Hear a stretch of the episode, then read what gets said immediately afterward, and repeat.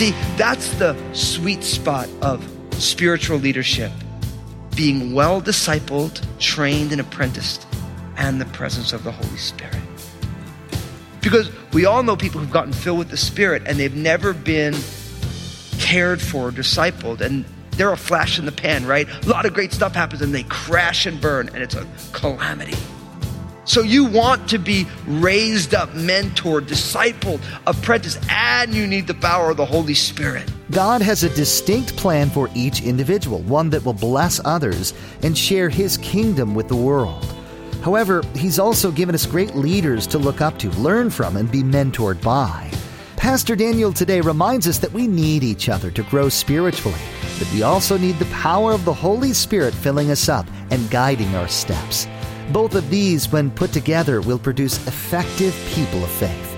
Now, here's Pastor Daniel with part two of his message Succession Plans.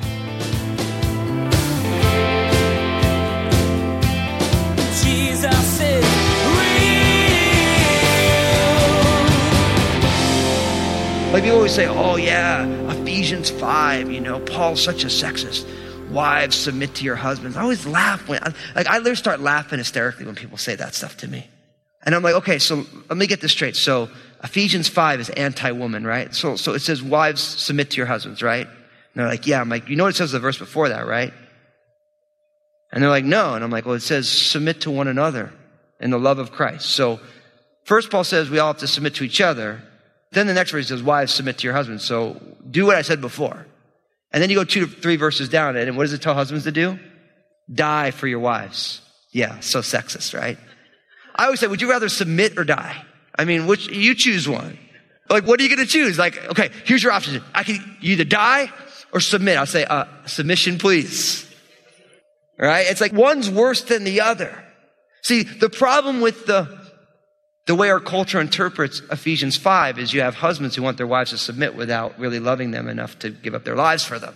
And that becomes a problem. See, it's easy for a wife to submit. No, it's not easy because none of us are wired for submission, right? Let's just get that out there. But when a wife knows that her husband has God's glory and her best interest in mind, there's a better chance of it happening if someone's following Jesus. But let's be honest, submission is hard. Submitting to one another is hard. Submitting under authority is hard. I mean, we struggle with it in all of our pride. But when a man loves the Lord and loves his bride, there's a better chance of her saying, my submission is actually a healthy thing because he's got God's glory and my best interest at heart. But what happens is, is that husbands don't want to follow Jesus. They don't want to die to themselves and they don't want to love their wives more importantly than themselves. And then they say, well, I want you to submit to me because I just want to watch football all day you know, and I just want you to do it. I was going to watch football because I'm a guy. And it's like, that's not, like, you're asking a woman to be biblical when you're not even close to trying to be biblical. And so, really, a wife's submission, she really submits to the Lord and her husband gets the benefit. And really, a husband dies to himself as under the Lord and his wife gets the benefit. So really, what I always tell people is in your marriages, don't do it for your spouse, do it for the Lord and let your spouse get the benefit. That's the key. People say, oh, the Bible's so sad. It's like, no, no, no. Like, you look at every culture that has not been founded on the teachings of the Bible and look at the situation that women are in. You look at what's going on in the West. I mean, our culture was founded on biblical principles. It totally was. You look at Europe, became brought into biblical principles over time. But you look at countries where it's not and you see a complete different situation. And so the fact that daughters get the inheritance, unheard of in ancient cultures, unheard of, but it's here. And so we have the succession planning in regards to land. Now, look at what happens in verse 12. It says, Now the Lord said to Moses, Go up into Mount Abarim and see the land which I have given to the children of Israel. And when you have seen it, you also shall be gathered to your people as Aaron your brother was gathered. For in the wilderness of Zin, during the strife of the congregation, you rebelled against my command to hallow me at the waters before their eyes. These are the waters of Meribah at Kadesh in the wilderness of Zin. Now, what's interesting here is that the Lord invites Moses to go on up to this Mount Abarim. So he gets to go up onto this mountain and he gets to see the promised land. Now in Deuteronomy 34, we find it's called Mount Nebo, which was a specific peak in this range there. But Moses, remember, he was allowed to bring the children of Israel. He was the vehicle for them to leave Egypt, but he was not allowed to bring them into the promised land. And they recount the fact that Moses made a mistake. He sinned at the waters of Meribah. Remember the story? Moses had hit the end of his rope.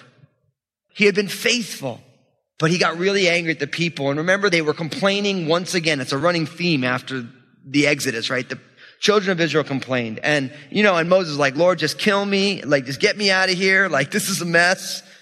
But by and large, Moses was a faithful leader, but he had one moment where he completely misrepresented the heart of the Lord. When God said, I want you to speak to the rock and water will come forth. But Moses came out in front of the people and he yelled at the people, You rebels! Shall we bring water out of this rock? And he struck the rock twice. Now what's amazing is that the water still came out of the rock. But Moses had misrepresented God. Remember when we went through that? I was sharing with you about that, about how Moses actually ruined the picture that God was trying to paint for them. Do you remember? Back in the book of Exodus, they were thirsty and God told Moses, I want you to strike the rock and water came forth. Now the second time he said, I want you to speak to the rock. Why? The rock is what? Jesus. You find that in 1 Corinthians. The rock that followed him in the wilderness is Christ. Right? Now think about it. If the rock is Jesus, wood in the Bible is a picture of what? The cross. And water in the Bible is a picture of what? The Holy Spirit. Think about it. When the wood hits the rock, water comes forth. It's a perfect picture of the death and resurrection and the pouring out of the Spirit. But after the finished work of Jesus, the wood hitting the rock and water coming forth, does Jesus need to be crucified again? No. See, after it happened one time, if you need the empowering presence of the Holy Spirit, what do you do? You ask. See, so Moses actually ruined the picture. And ultimately, God said, You're not allowed to go into the promised land. Now, what do we learn from that? One, sometimes one mistake will ruin everything.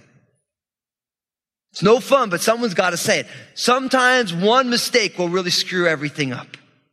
And we have to think through the things that we're doing. We have to.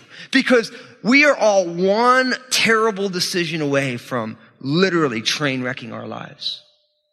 So we have to take ownership over our lives. So don't miss that. You, you know, some people are like, oh, I can't believe God would do that to Moses. Listen, Moses was on sheer grace anyway. But one decision, one bad decision can literally ruin your life. It can. It can. Second, God used Moses mightily, but Moses was always a flawed leader. Listen, the only not flawed leader is Jesus himself. Everybody else is fatally flawed. You're fatally flawed. I'm fatally flawed. Everybody's fatally flawed. And we live in a culture that when somebody shows their flaws, we just jump all over them and think as if anybody is perfect other than Jesus. See, Moses was flawed, but God used him mightily. And brother and sister, you are flawed and God would like to use you mightily. And we have to learn how to make sure our flaws do not shipwreck what God wants to do in our lives.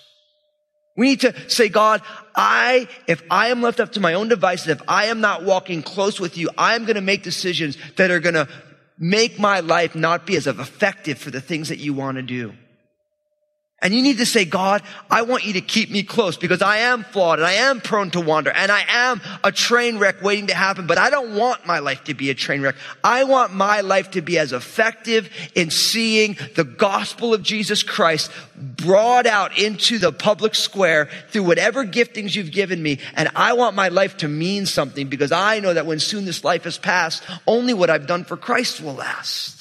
And only that's going to push into eternity. So Lord, I am flawed and I don't want my flaws to hinder what it is that you want to do. And I believe that for some of you right now, you needed to hear that. You're flawed, yes. Except for Jesus, God only uses flawed people.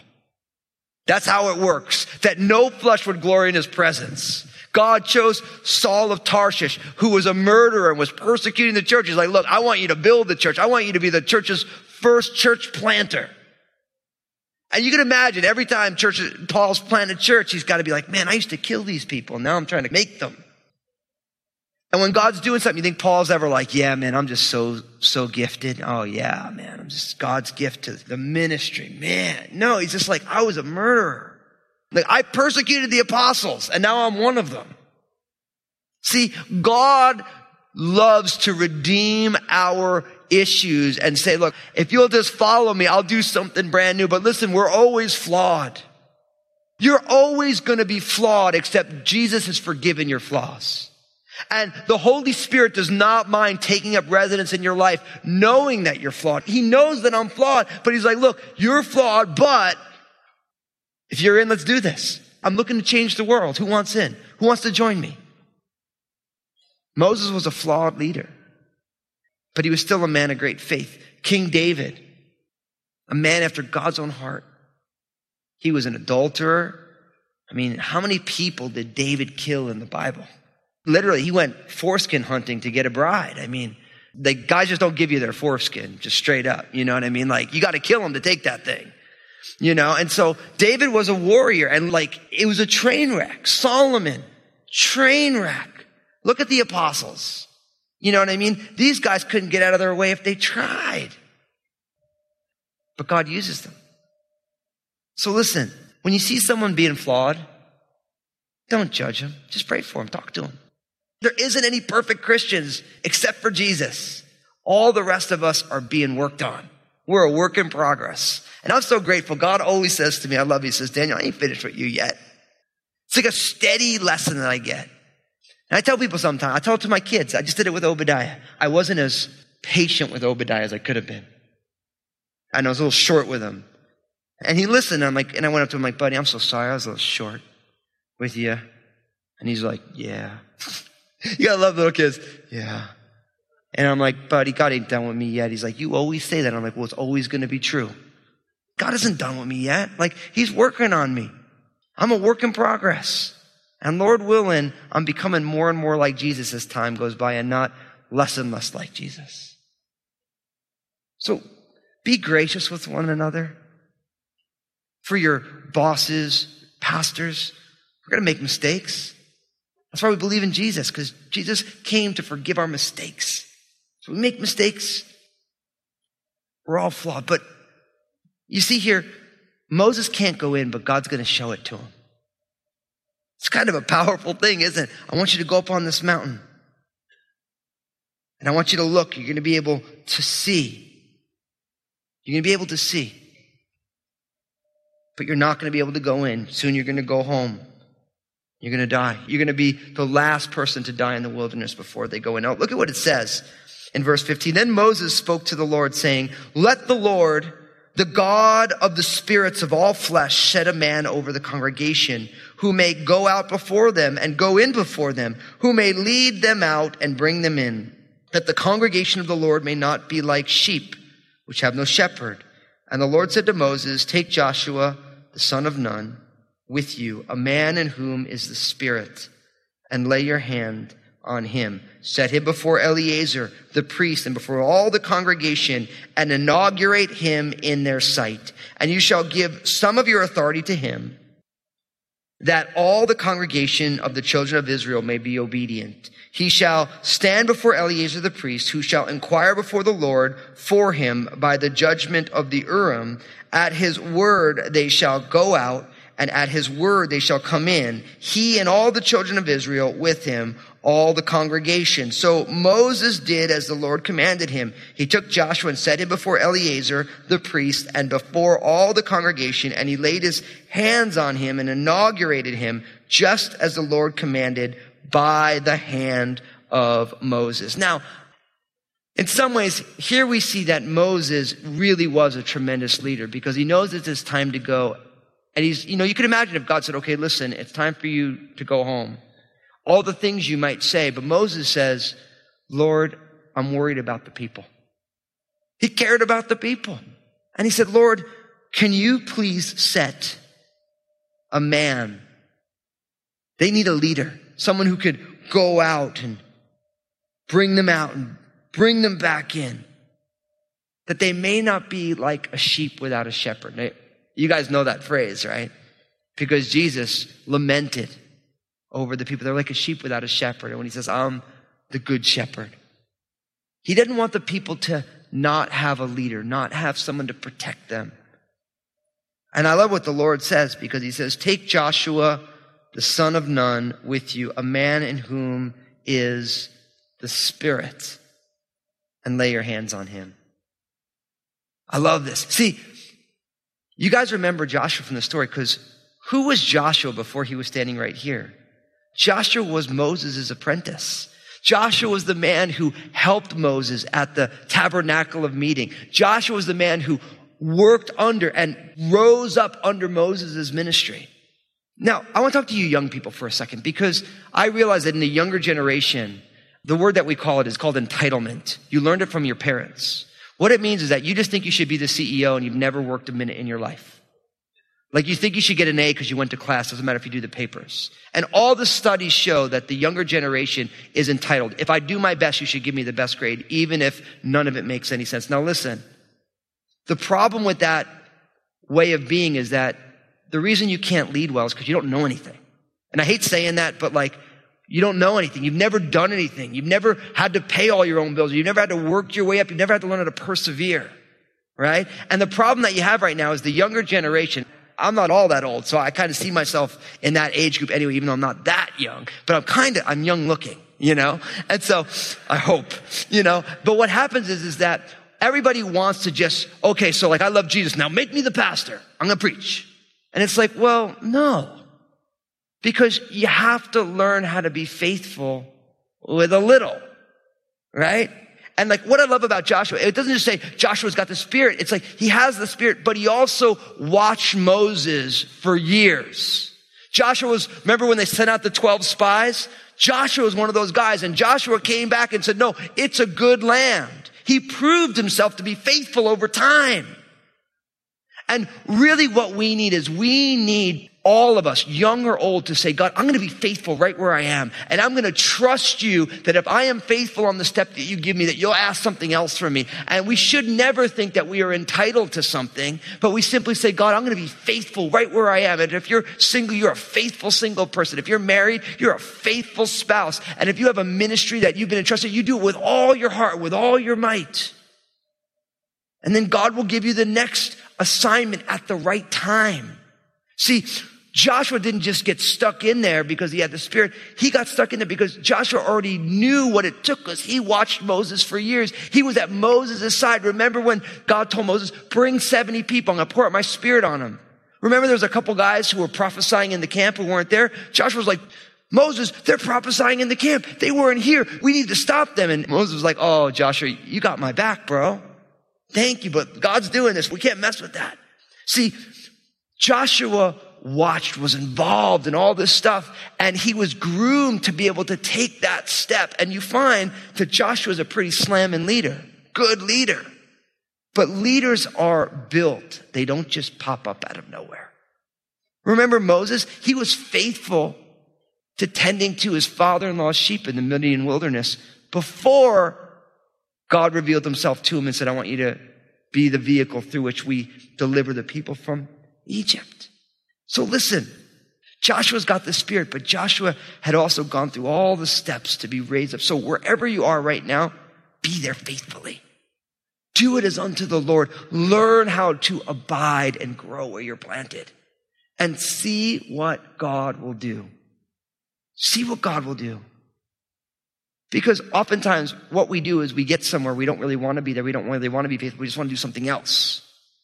Listen, I'm so grateful because as a pastor, I remember when I first felt called into pastoral ministry and, and, I, and I went up to, to a pastor. I said, man, I just feel called into pastoral ministry. What do I do? And the pastor looked me in the eye and says, be faithful right where you are. Don't, that will take care of itself. And he quoted the proverb, says, a man's gifts will make room for him and bring him before great men. He said, so listen, don't worry about the pastor. Just be faithful. Whatever is entrusted to you, do it well and do it unto the Lord. And literally, like, I took that to heart. I'm like, okay, that's how this works. And anything that someone give me, it's like if I'm a greeter, I'm there 20 minutes early. I'm getting prayed up because I want to be the first smile that someone sees at church. And I'm excited about it. And it's like, oh, I'm going to be the guy on the camera. I'm there early. I got that thing dialed in. I'm ready to go because I'm the camera person. And if I'm the person putting labels on tape, I've told you about that cassette tapes we used to have. And literally, I was so OCD about it that every label was perfect. I had the perfect system and I'd pray over every label. Lord, your word's going to go on this tape and I want your word to have the maximum impact. And it was just like all perfect. There were no crooked ones. So I'm like, to me, what's a faithful labeler on a tape? It's like, it looks good. Doesn't look crooked. Like someone doesn't care about what's on there. And literally, I just took that. I'm going to be faithful. And then someone was like, oh, you should teach a Bible study. And I'm like, okay. And I studied like a maniac, like 100 hours to teach for 30 minutes. I'm sure the message wasn't good at all, but it was like, and I don't do it to pat myself on the back. I just had someone give me great counsel. The counsel I'm giving you right now. Just be faithful. Be faithful right where you are and let God do what he wants to do. Don't think that if you're not faithful and you do everything halfway, that God's going to give you greater assignments. Because if you're not faithful in the little thing, you're going to be not faithful in the bigger thing and you're going to make a bigger mess. So it's about learning faithfulness, learning to honor God where we are. And Joshua did that. Joshua was an awesome assistant to Moses. And now it's time and the Spirit of God is in him. See, that's the sweet spot of spiritual leadership. Being well discipled, trained, and apprenticed and the presence of the Holy Spirit. Because we all know people who've gotten filled with the Spirit and they've never been cared for, discipled, and they're a flash in the pan, right? A lot of great stuff happens and they crash and burn and it's a calamity. So you want to be raised up, mentored, discipled, apprentice, and you need the power of the Holy Spirit. It's both of them, not either or. And we live in a day and age where you can get a lot of training, but if you don't have the power of the Holy Spirit, the wisdom and the power of God, you don't have a whole lot no matter how well trained you've been. So you want both that training and the power of the Holy Spirit. Now, so Joshua is chosen. He's brought before Eleazar and all the congregation. And literally it's Moses' job to inaugurate, to put forward Joshua. Literally what God is asking Moses to do before he gets to go up and see the promised land. He's saying, look, I want all the congregation to know that Joshua is their next leader. You bring him before Eleazar. We're going to inaugurate him as the next leader. And you know, for those of you who have leadership, eldership, always make sure that you never leave whatever you're doing as a sheep without a shepherd. Jesus is. As Moses' life came to a close, we learned that his heart was still for the Israelites, as he didn't want to leave them without a leader. Pastor Daniel showed us today how God was already ahead of Moses, grooming the next leader long before he was appointed. Hey everyone, this is Pastor Daniel. Have you ever asked yourself, what is this life really all about? How shall I live? See, these are life's most important questions. Jesus invites us to follow him on a journey of discovering the art of living, and he gives us the answers to these questions. I'm stoked to share with you my newly released book where you can learn how to live an abundant life by living upward, inward, and outward through loving God and loving yourself and loving others. I will unpack the keys to a life that overflows with blessing. So here's Josh with some more information. Thanks, Pastor Daniel. This is exciting news. Pastor Daniel's new book, Upward, Inward, and Outward, is not currently available on Amazon, Barnes & Noble, or anywhere else. Pastor Daniel would like to offer a special pre released signed copy of his book, Upward, Inward, and Outward, to anyone who supports Jesus is Real Radio with a gift of $25 or more. Simply visit JesusIsRealRadio.com and click on Partner from the main menu.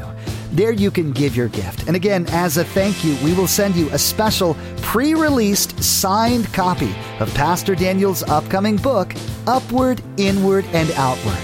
Place a marker in your Bibles and join us next time as Pastor Daniel revisits the offerings the people of Israel were to make. He'll also remind us why these sacrifices were significant at the time and how studying them has an impact on our lives today. Well, that's all the time we have for today's broadcast.